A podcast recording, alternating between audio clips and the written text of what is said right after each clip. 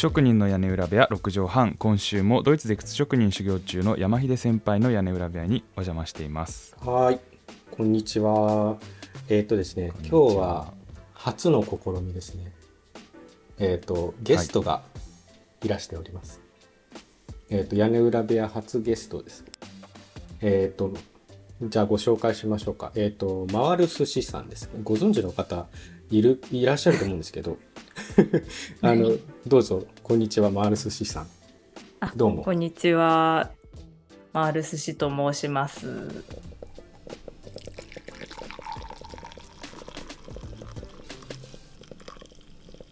と寿司さんは、えっ、と、何をされてる方でしょうか？えっ、と、日本で、えっ、と、靴職人をしてるんですけれども、えっ、と、そ、そこが山田さんと、えっ、と、関連のあるところで、えっ、と、ドイツ式の成形靴を学びまして、で、学んだ後に、えっ、と、義装具師の資格を取りまして、義装具師として、えっ、と、成形靴職人をしています。なるほど、なるほど。ちょっと説明が難しいんですけど。そう、あの、なんかこれもね、いろいろ聞いてみたかったことが何個かあって、その、成形靴が先なんですか？いや、えっと、一応、義装具師が先なんですけれど、あの、うんうん。もう最初から靴がやりたいっていうふうに、えっと、あ、いう。志で、で、靴やるなら、えっと、義装具師だなというふうに入った感じですね。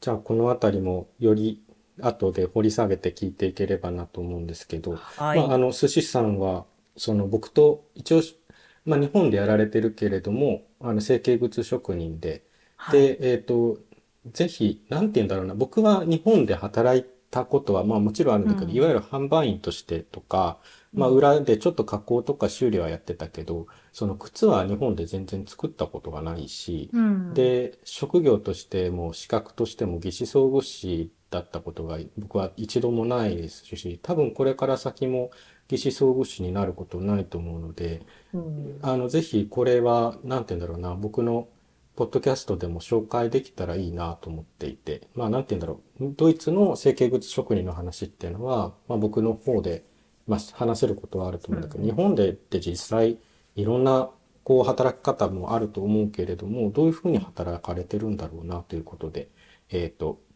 今回お呼びしました。で、えっと、寿司さん、あと、あれですよね、YouTube やってらっしゃる。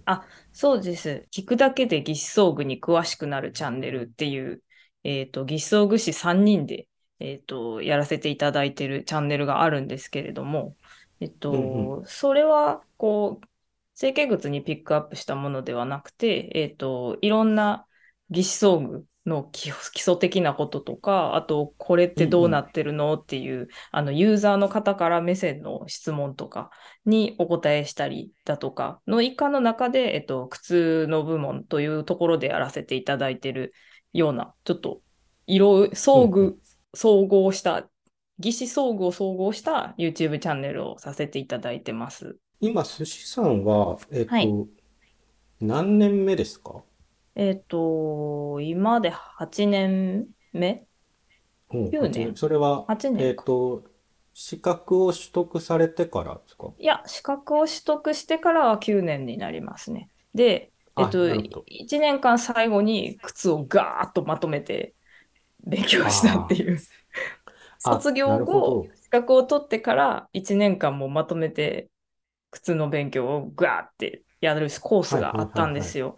神戸医療福祉専門学校三田校っていうところの、えっと、義肢装具士科を卒業して、えっと、義肢装具士免許を取得した人だけが行けるっていう、えっと、うんうんうん。靴成形靴専攻科っていうコースがあったんですけど、はいそこにはいはい1年間追加で通って勉強しはい。てあ、なるほど。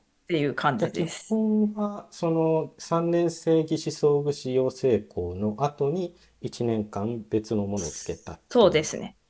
ああ、なるほど。3年ないし4年ですね。私の同期は4年の人もいたので、あ、そよその、よそから来てる人もいるので、ああ、なるほど、なるほど。そうなんです。そっか。あの、えっと、ちょっとリスナーさんに補足をするとですね、日本に、えっと、あった、あったっていう表現にもなっちゃうんですけど、成形靴の学校が一応あったんですよね。あの、今年度で、なんですよね。そうそう、ついになくなってしまって、な とても悲しいんですけど、ですけどね。ちょっと少し話を変えるとなんですけど、実際、日本で成形靴職人というか、まあ、働く、その方法っていうのは、やっぱり義肢装具士を取るのが一番なのかなっていうのは、うん、まあ僕もそう思うんですけど、その、いわゆるちゃんと作るっていうことで言うと、そんな感じなんですかね。そうですね。えっと、今のところ、えっと、その偽装具士を取る人と、あとはうんうんもう起業をしてしまって、えっと、偽装具士の方を雇って、で、えっと、一緒に働いていくっていう方法を取ってる方も結構最近は増えてきてます。うん、うん、うん、うん。そうか。まあそうですよね。何人かそうなんです。僕もはい。知ってますね。一応資格上は、まあ義肢装具士を持ってる人が一人在籍してれば、うん保険適用で成形靴は作れるよっていう感じなんですかね。いや、これちょっとと、難しいちょっと聞いてみたかったところで、ちょっと多分もう少し認識としては結構シビアで、えっと、ん再形適合をするのは義肢装具してないといけないっていうふうに決まってるので、なのでやっぱりどうしてもその成形靴が作れるっていうだけでこう例えば病院に行って型取りとかは。できないですし、フィッティング、うんうんうん最後のフィッティングで先生と、病院の先生と立ち会ったりすることも、まあ、一応できないですし、っていうので、どうしてもその偽装具士が同席してるっていう必要があるっていうのが現状ですね。じゃあ、寿司さんは、じゃあ、えっと、基本的には、病院に、べえあの、営業に行かれてるんですか？半々ですね、うちは。えっと、もうこれはでもははうちの店に限ったことだと思うんですけど、あはいはいの、はい。先生が、あの、もう、そちらで全て型取りとかをしてきてくださいっていう指示を出す場合もありますし、あの、病院の方に、あの、来てくださいっていうところもありますし、それうは、んうんうん。あの、半々です。で、私は大体お店の方を担当してるので、お店。で、えっと、対応することが多いですね。は、じゃあ、えっと、お店で、えっと、いわゆる型取りをして、はい。で、制作も、こう、お店の中でやるという感じそうでです。自分うんうんうんで、あの、修正、型取り修正もして、で、靴も作って、で、納品まで自分でやるっていうんうんう流れを踏んでますね。いや、なんか、それを聞くと、すごはいいドイツっぽいやり方をされてるなと。なんか、普通の義肢装具士さんはもっと、いわゆる、こう、病院に行って、そう病院でですね全部やってっていう風な感じなのうで、ん。うんうんうん。いや、こうなんかすごくそれは特殊だなと。多いですね。っていうか、うんうんうんほとんどそうなのかなと思います。今の義足会社の現状だったら。ああ、なるほど。まあ、そう、はいそうですよね。うだから、ん。すごく、まあ、なんて言うんでしょうね。病院との協力関係もあって、今成り立ってるみたいな感じそうですね。ね。まあ、あうの、んその病院さんの方も、あの、ここじゃゆっくりできないっていう。病院は病院で。診察が他にもあるので、あの、ええ、えスペースえ、がないっていう意味でも、あの、再建の指示はその場でする、あの、病院でするけど、あの、うんうん。型取りとか設定考えたりとかはゆっくり、あの、もうお店の方でしてくださいっていう風にああ、言ってもらっ。てます。はい。すごい、すごい、あの、理解のあるお医者理さ解あります。本当にありいや、素晴らがとうです。しいなはい。と、素晴しかもらしいと思う。なんか、近くにあるっていう。ええいや、ういや本当ん。にそれは、あの、稀な、稀な環う境で多分、ん。だし、かなりドイツっしがってるぽいって。うん、すごくドイツっぽいのうで、いや、なんん。か、日本でもそういう仕組みというか、そういうのが広まっていくといいよなっていうのはすごい思いますよね。思いますね。患者さんうの負担ん、的にも絶対そっちの方がいいと思いうん、ますうん。し。そう、前にこのポッドキャストでも紹介したんですけど、そうのドん。イツにはザニテーツハウスっていうう、そん。の、まあ、いわゆる医療福祉用品店っていう役になるんですけど、そういう形態のお店があって、うん。で、患者さんはそこに行って、まあ、あの、ドイツの場合は処方箋があるので、まあ、処方箋を持って行って、再形して作るっていう感じなんですけど、まさにそんな感じで、そうですね。かなり近い。はい。うんうんそのうん。ようにしてますね。なるほど。で、お支払いとかも、じゃあそこで完結できる感じですか？そうですね。支払いももうお店の方でしてもらって、あとは適合のチェックをあの病院にしに行くっていう風にああ、してます。なるほど。はい。いやー、その方が多分絶対いいですよね。あの、僕一回作った時も、あの、病院で再起をしたことがあるんですけど、なんかこう、うんリハビリルームみたいなところに、こう、そうギプスとか広げてやらなきゃいけないみたいな。あのね、で、結構後ろが使えてるからゆっくりできないっていう、あの、結構急いで設定とかもわわわって決めないといけなくて、で、うんうんうんまああんまりうまくいかないみたいな、そういうことが、うん、結構本当に時間がないってよく聞きますね。あの、他の会社からは。うんうんそんなゆっくり考えてる時間がないっていう。そうですね。僕もうん昔ちっちゃい頃とか、まあ入院してた時とかに装具作ってもらった時とかもなんかうん、すごい汗だくで作業されてるというか、そうですね。もううん次、次見なきゃ、次見なきゃっていうので、急いでやってる方は結構、まあ、多いと思います。時間に追われてるっていう。確かにね。まうんあ、これがね、逆にお店でやれるんだったらすごくゆったりできるし、その、まそうあ、移動のなんですよ時間分だけ行っても、技師装具士さんの働き方全然変わりますもんね。そうです。それがすごく大きいと思います。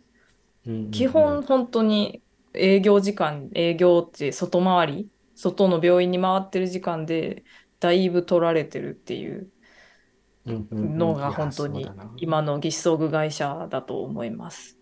そうですよね。うん。あの、ドイツだと一応、あの、外回り的な仕事もうちのマイスターしてたりするんですけど、うんうんうんまあ、やっぱりほとんどはこうお店に来てくれるのでこううん我々はとにかく制作作業の合間で接客に入れるという感じなんですよね。まさしくその通りです。そうけど病院に出払っちゃってると制作なんて全然もうなんかこう一息ついてからじゃないとやっぱり制作って集中力もいるし。そう。なので、結構そのもう、えっと、えっと、定時まで、うんうんうんえー営業に行って、帰ってきて、その残業で作業をするっていうのがもう 結構当たり前になってる人たちもいるっていうのはよく聞きますすね。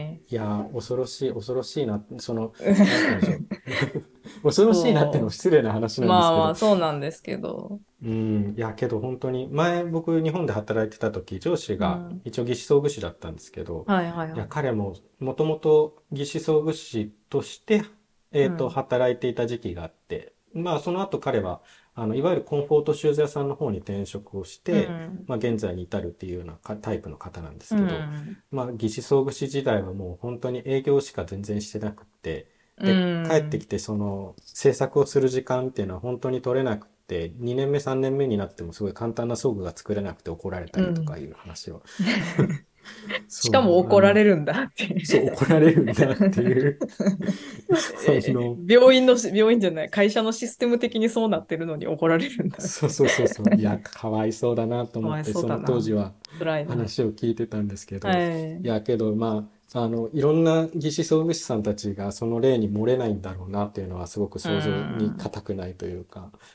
いやー残念ながらそういう、そういうところですね。ちなみにその寿司さんは、えっと、今はい働かれてるところの以前はどこか他のところで働かれてたりされました？あ、えっと、そうですね。あの、今、私は3社目で、えっとそうなんですねそうなんです。で一番最初、もう社名を言ってしまってもいいか。えっと、セブンスシードっていう、はいはい結構日本では成形靴で、成形、オーダー成形靴でとても有名な、多分靴界ではわかなり有名な ところで最初働いて、その後、えっと、普通の技師装具会社で一回働いたんですよ。普通できるからっていうので。まあ、で、靴メインでってことで。そうです、そうです。くちょうど靴できる人探してたっていうので、あなるほど。はい。で、そこで、まあ、いや、そこの次が、えっと、今、マイスタックス工房鍛冶屋っていう、そこも結構はいはい。多分、関東ではかなり有名な、ね。はい、方のん成形グッズの会社で、今働かせてもらってます。なんかちなみにゆうくんのそのゆゆるい感想があれば。はい、あの今お話を伺ったんですけれどもどうして最初から技師あの靴専門がいいっていうふうにおっしゃってたのがすごいあそうなんだと思ったんですけどこう職業を選ぶってたなった時に、こう大きいところから入ってこうここう分化して細かくこれに専門になっていくみたいなのじゃなくてもうこっからあのなんだゴールが最初から見えてたっていうのはどういうことなのかなっていうのが気になったんですけれども。なんでそれを目指そうと思われたんですか？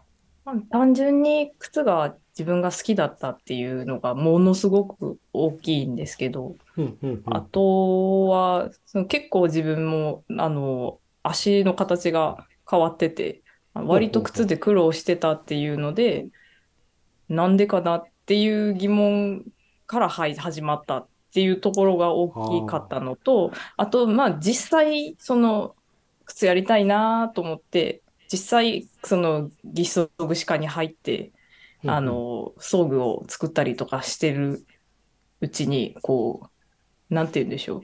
靴って結構ゴールが定まってるんですよ。あの他の装具とかに比べて、なんか靴って靴の形にしていくのがあのやっぱりあのそう分かりやすいというかその分かりやすさが個人的にはあのすごく合っててで、うんうんもう、そそれかなっていうふうに決めたっていう、ちょっとずれちゃいましたけど。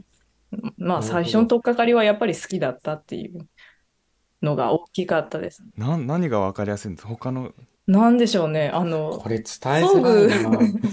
装具の形を多分見てもらったら、うんなんでしょう。わかりやすいかなと。難しいね。これはなかなか伝え、言葉で伝えるのが難しい。そうなんですよ。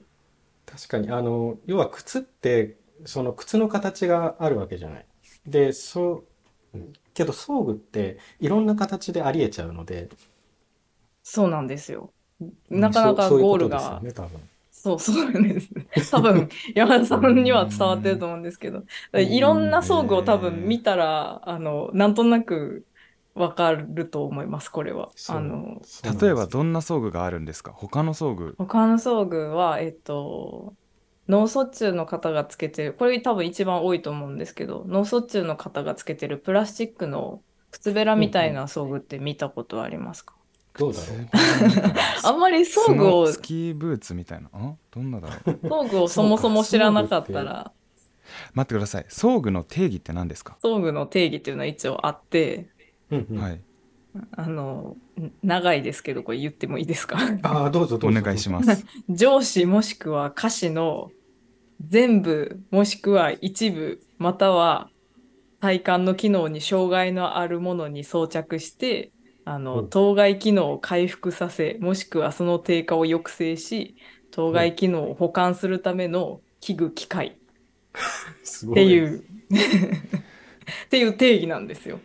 はあはあはあじゃあ例えば骨折してしまって一時的につけるあものも足の装具例えばアキレス腱切っちゃった時の、こう大きいあそうですそうです。それも装具ですしあのその一時的骨折って一時的じゃないですか。じゃなくて、そのさっきも言った脳卒中とかもうずっとつけてないといけないもう生活の一部になっちゃうようなものな装具もありますし靴型装具とかはまさに本当にそうですよね。あの、うんうんうん。生活の一部になるっていう。その一瞬、ね。一瞬というか傷が治るまでのものではなくてそれと一緒に生活していかないといけないっていうようなどうでしょう？よくイメージ湧いたか。な。なんとなく。まあそうですね。いろいろこう、まあ、上だから腕とうん。足とっていうのをサポートするいろんな器具がある中で、うん。やっぱり靴っていうのが形が定まってて分かりやすかったっていう。そういうことですね。ね。とかあとはそうデザインを盛り込みやすいとか。あ、それはそうか。間違いないです。そう。結構装具でかっこいいのもありますけど、うんやっぱり靴ってそもそもファッションですからね。そうですそうです。うんうんうんうん。その装具のなんて言うんでしょうなんかメカ的なかっこよさ、最近よくデザインされてるような、うんうんうん。ああいうのよりも、その靴のデザインの方が、もうどうしても、あの、そっちの方が好きっていう。のが、まあ前提としてありましたね。そうですね結構やっぱり総具師さんもいろいろな理由で総具師になられてるというかね、いや、本当にその通りだと思います。100人、100、100うん色、違う、10人トイレか。そうそう。10 10人で。成形靴を学ぶってなったらそのドイツ式ってさっきおっしゃってましたけど、はいドイツ式以外にもあるんですか？一応その、えっと、でも学ぶ場所っていうのがやっぱりないですね。その日本の靴の作り方、日本の靴の学校は結構いろいろあるんです、何社か。あの、うんうんうんうん。ファッションシューズですね、言ったら。うんうんうん。で、ファッションシューズを学んで、そこから、あの、他の義肢装具会社に就職とかをして、で、うんそこからちょっとその装具のエッセンスを取り入れながら、うまいこと靴作りをしてるっっていう。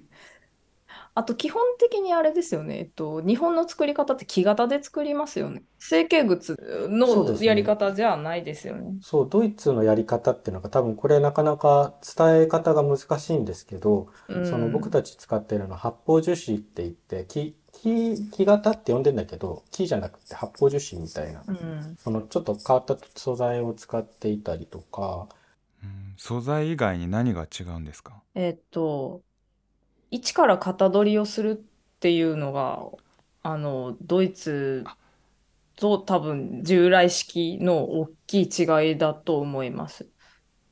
うんうんうん。そうかそうか、はい理想形の足というものがもう変えられない木そうなんとしですそうなんてあるかですどうかというそういう考え方の違いそうです。うんうん。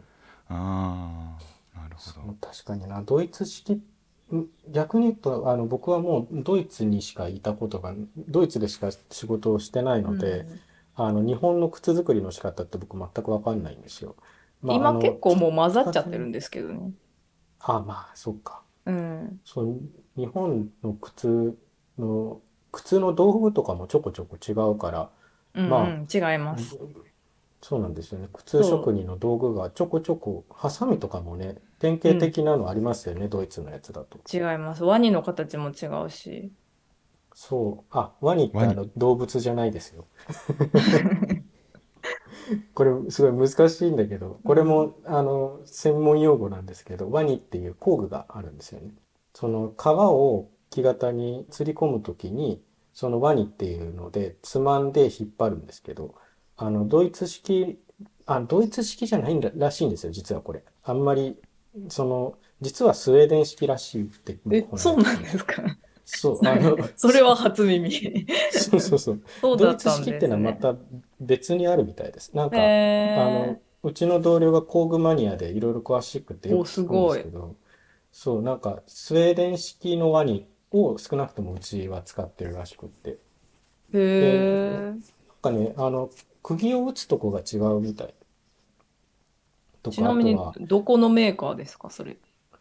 メーカーはね、あの、ミン、ミンケとか、有名なところで言うとミンケとかは、あの、うんスウェーデン式って言ってあそうなんですかあとはへえ。なんかね、あとは、うち使ってる、そのドイツ式のワニっていうのは、結構ごっつくって、で、しかも、こう、力ずくで引くようなワニなんですよね。社員ですかね。社員とかそうですね。社員、あ、けど、社員もあれどうなんだろう。けど、僕も細かいこと知らないんですけど、ドイツ式のワニとスウェーデン式のワニが違うんだよ、つって見せられたこ。それは初耳でした。そう。職人の豆知識コーナー。うん。もう超超超豆超豆豆も豆5万ぐらいけど、ですこ。れ、5万ぐらいですね職人2人集まるともう話がどこにも伝わらなくなっちゃう。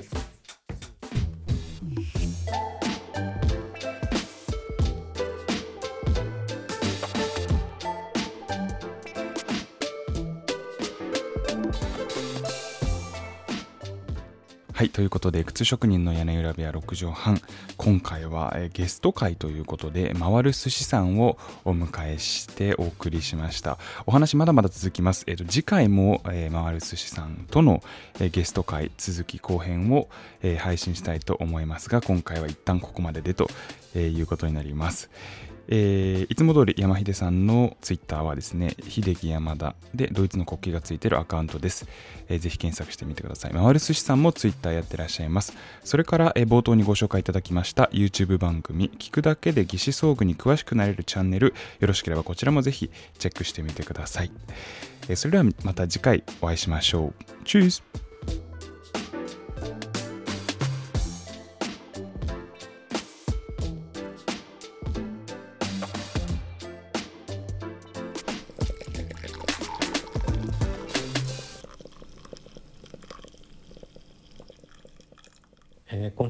ご視聴ありがとうございました。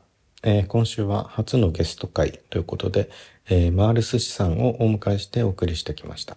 えー、ここで今週の一曲、屋根裏部屋 BGM のコーナーですね。え、今週はそうですね、岸葬儀さんの働き方みたいな話も少ししてて、結構皆さんハードに働かれてる方が多いなということで、まあ、働くをテーマにちょっと曲を選んだんですけれども、えー、曲がですね、Harder, Better, Faster, Stronger という曲で、これは、えっ、と、ダフトパンクの曲なんですけど、今回紹介しようと思ってるのは、スキャリーポケットっていう、これはカバーバンドですね。で、いろんな曲を、あの、ファンクのアレンジにしてカバーしてるバンドさんです。すごいめちゃくちゃかっこよくって。で、まあ、ダフトパンクは、まあ、あの、ご存知の方も多いと思うんですけれども、まあ、結構古くからあるバンドで、で、その Daft Punk の曲をカバーしてるのがこの今回紹介するやつです。 Harder Better Faster Stronger の、えー、 Scary Pockets カバーの曲ですね。えー、ぜひ聴いてみてください。 Harder Better Faster Stronger で、えー、 Scary Pockets です。今週もご視聴ありがとうございました。